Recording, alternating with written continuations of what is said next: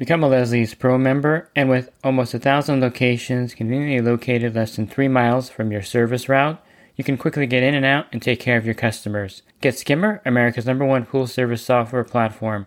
Listeners of the podcast can try Skimmer for free. Visit my website, swimmingpoollearning.com, and click on the Leslie's Pro and the Skimmer banners to learn more. The Pool Guy Podcast Show. The Pool Guy Podcast Show.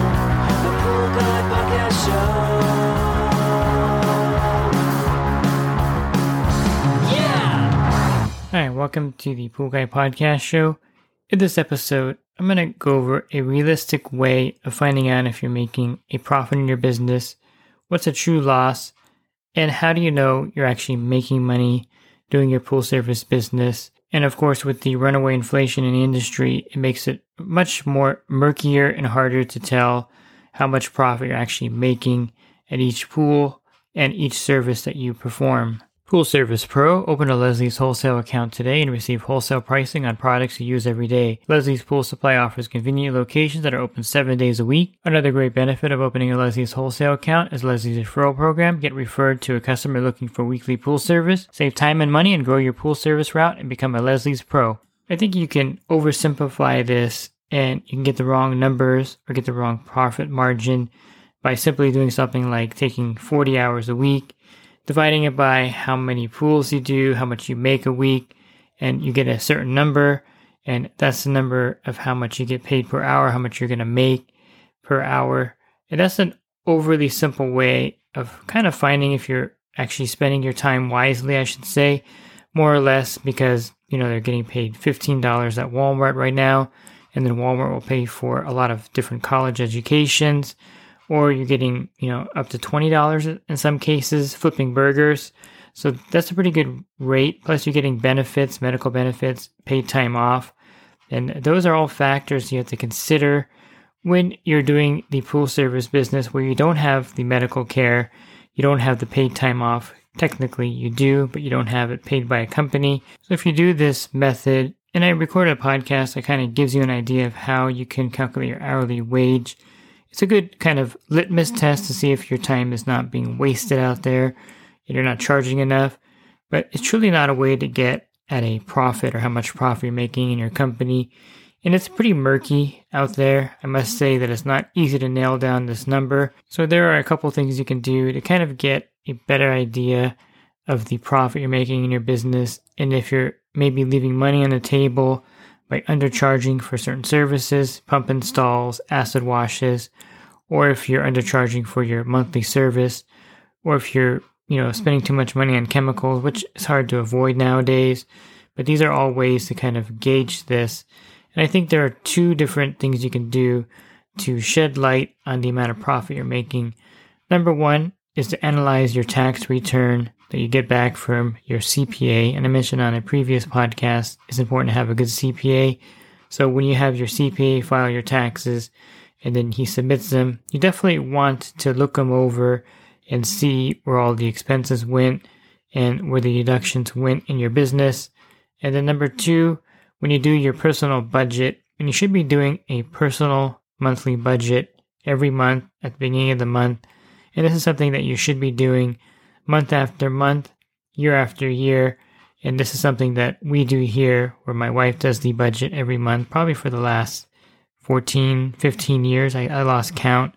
But the monthly budget is really important because some of the personal expenses that you incur or that the money you spend in your personal life will impact what you think is a lack of profit in your business. And this is really important to distinguish some of your personal expenses will be impacting the profit margin of your business. And you're thinking, I'm not charging my customers enough every month, but your living expenses may be contrary to that fact. For instance, if you have two car payments and it's $1,200 a month, that has nothing to do with how much you're charging your clients for monthly pool service. That has everything to do with money you're overspending on your personal way of living. If you go out to eat all the time, you're spending $1,500 a month on eating out. Doesn't mean that you're not charging your customers enough for weekly service. It means that you're spending too much money in your personal budget on food, and you can raise your customers by 20 or $30 to compensate for that, but it doesn't mean that you're not making a profit per se. You may be overspending on eating out. So let me go back to looking at your tax return. And I mentioned in a previous podcast that you're going to have a lot of expenses you can deduct. And these are all legitimate expenses, mind you. There may be one that's not quite legitimate, and that's the mileage deduction you get from the government. You put gas in your truck, and that's an expense, and so they give you a certain amount to deduct. I think it's 50, 54 cents per mile this year, and then you would deduct that from your taxes. Now, is that a legitimate deduction? Well, you're not spending that money per se because you're getting that money back from the government, but you are spending it on gas and on maintenance of your vehicle. Unless, of course, you do the other deduction, which is the cost of the vehicle deduction, and that's when you're doing the car payment, you're doing the registration, you're doing all the expenses of the vehicle, and that's something that you're paying every year. So that makes it a very legitimate deduction. So basically, everything you deduct on your taxes is money you spend on your business, advertising, you know, inventory, chemicals, equipment. So whatever you purchase for your business, as long as it is a legitimate deduction, you're actually buying that item, paying for that item. Even if you move something, let's say you bought a new laptop and you bought a desktop computer, you may not use a laptop for business purely. It may be something you use once in a while, but it, you still deducted it because you do use it for business. Doesn't mean that that laptop is not something that's a legitimate is not a legitimate deduction. Sorry, it is legitimate, but you paid you know twelve hundred dollars for it, but you don't use it for business exclusively. You may use your desktop more, or your phone, or mobile device, or tablet, but you did pay for that and use that deduction. So that money went out of your pocket, regardless of what I'm trying to say. And so if you think it's a legitimate business expense and the whole twelve hundred dollars is something you wrote off, then you paid that and if you don't use it for business exclusively, let's say you're doing other things on it, that's perfectly fine. Just note that this doesn't count against the profit of your business. If you buy something, write it off, and you're not really using it purely for business, even though you can deduct it. In most cases, the IRS is not going to split hairs on something like this. The point is, whatever you have on your taxes for your business expenses is money that you've spent one way or another, and therefore that money is no longer available to you and this is a great way to see actually how much profit you're making based on that. Now, if your spouse works and you file personal taxes, this is going to get really messy. So you want to take that out when you're looking at the taxes and you just want to look at the business expenses. Now, if you have your business incorporated, usually you're going to have a separate corporate tax return and it's going to make it a little clearer. Although your CPA can move personal expenses onto your corporate expense and vice versa if he needs to. So it's not totally not it's not totally clear even if you have a separate corporate tax that you you're going to um, submit to the IRS with your business expenses on there. So you want to take all of your income from your business, and this is something that you can easily do outside of your taxes.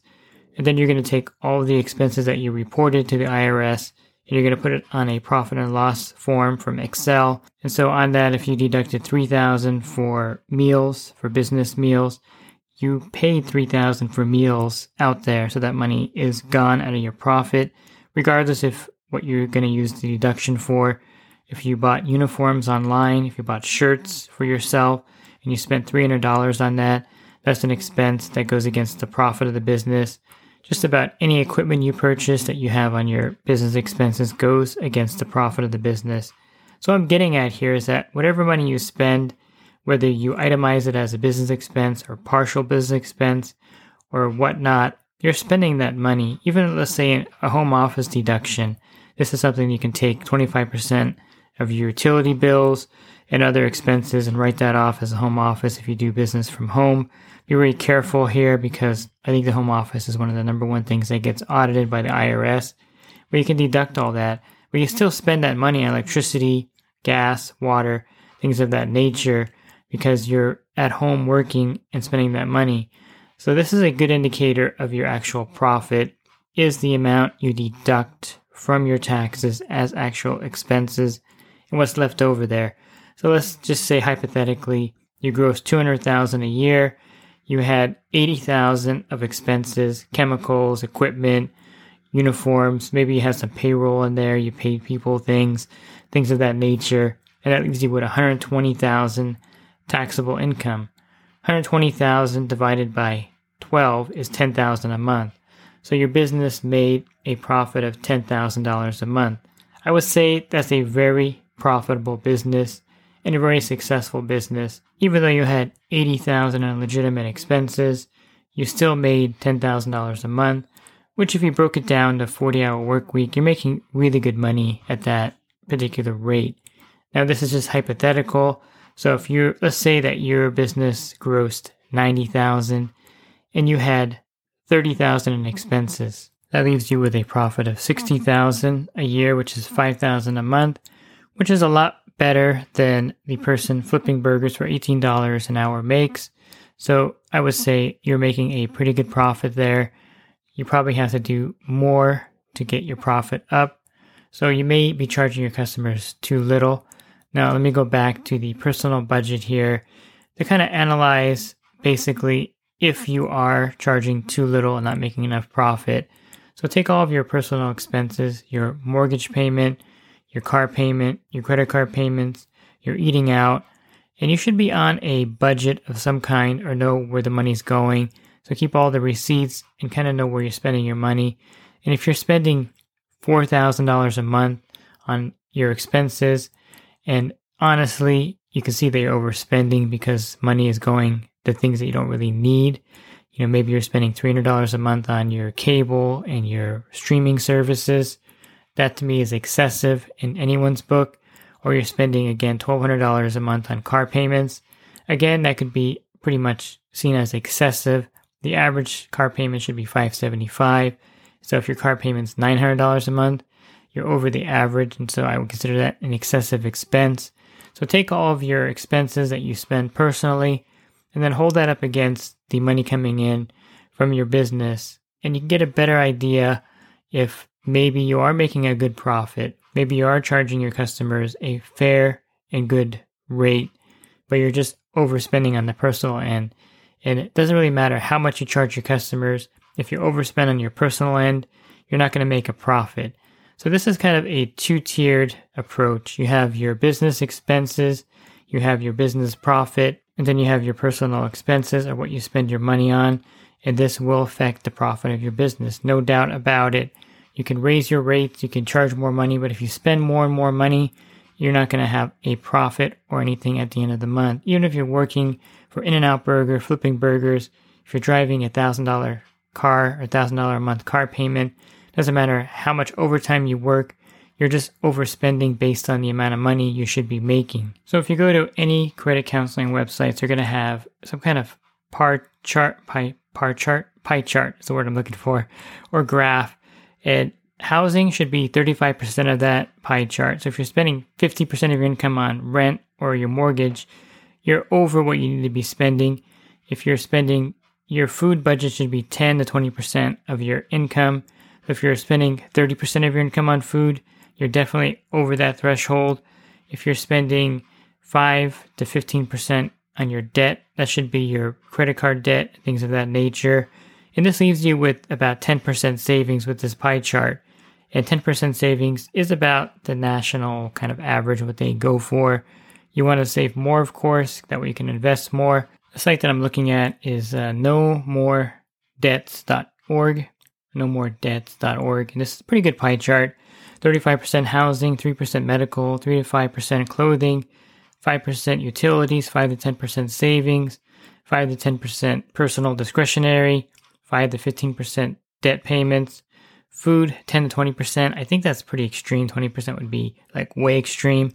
In transportation, it says 15 to 20%, and I would say 20% is pretty realistic with the gas prices being so elevated and with the insurance prices for the vehicle. These are all legitimate expenses. And if you're not looking at some kind of pie chart like this or have any idea where all of your money goes every month, where your expenses are, what's your true expenses, what are business expenses, what are your personal expenses, if you don't have this written down somewhere and you're not charting this, there's really no way to know if you're making a profit. So this is the key to any business, especially since your business is definitely going to be mixed with your personal spending and with pool service, it's really hard not to mix the two. And if your spouse works outside the home, you have that income to account for. But I would separate that income and separate your income and your expenses that are legitimate from your deductions to get that profit number. And then you want to hold that up against your household spending. Look at the average for everything that's kind of logical. And this pie chart is actually pretty logical. It's just the site I Googled, one of the first ones that popped up. And I would say that, you know, if you're looking at different charts, it's not a bad chart to start with. It is pretty accurate of where your money should be going. So if you're spending, you know, 30% on debt payments, credit card bills, you're way over what you should be spending. If you're spending again 50% on your housing expenses, you're way over that. I would say refinance, but you can't now because the rates are re- ridiculously high. But you definitely want to analyze all of this. Now back to making more profit. The good thing about the pool service industry, if you find yourself making say 60,000 a year and you want to make the 110,000 a year, you can easily do this by working smarter and harder at the same time. So you can expand, get an employee, do other things to expand your services. Maybe you're just kind of on cruise control and you can actually turn up, you can notch up your business to get more income. You can do different things like glass beading, which is tile cleaning. You can do more acid washes. You can do other aspects of the industry. You can do more installs. However, you think you're going to move the needle.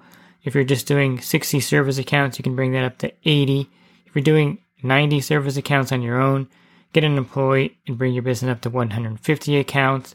However, you want to do it to increase your profit margin. It's a possibility in this industry. You know, the sky is not the limit.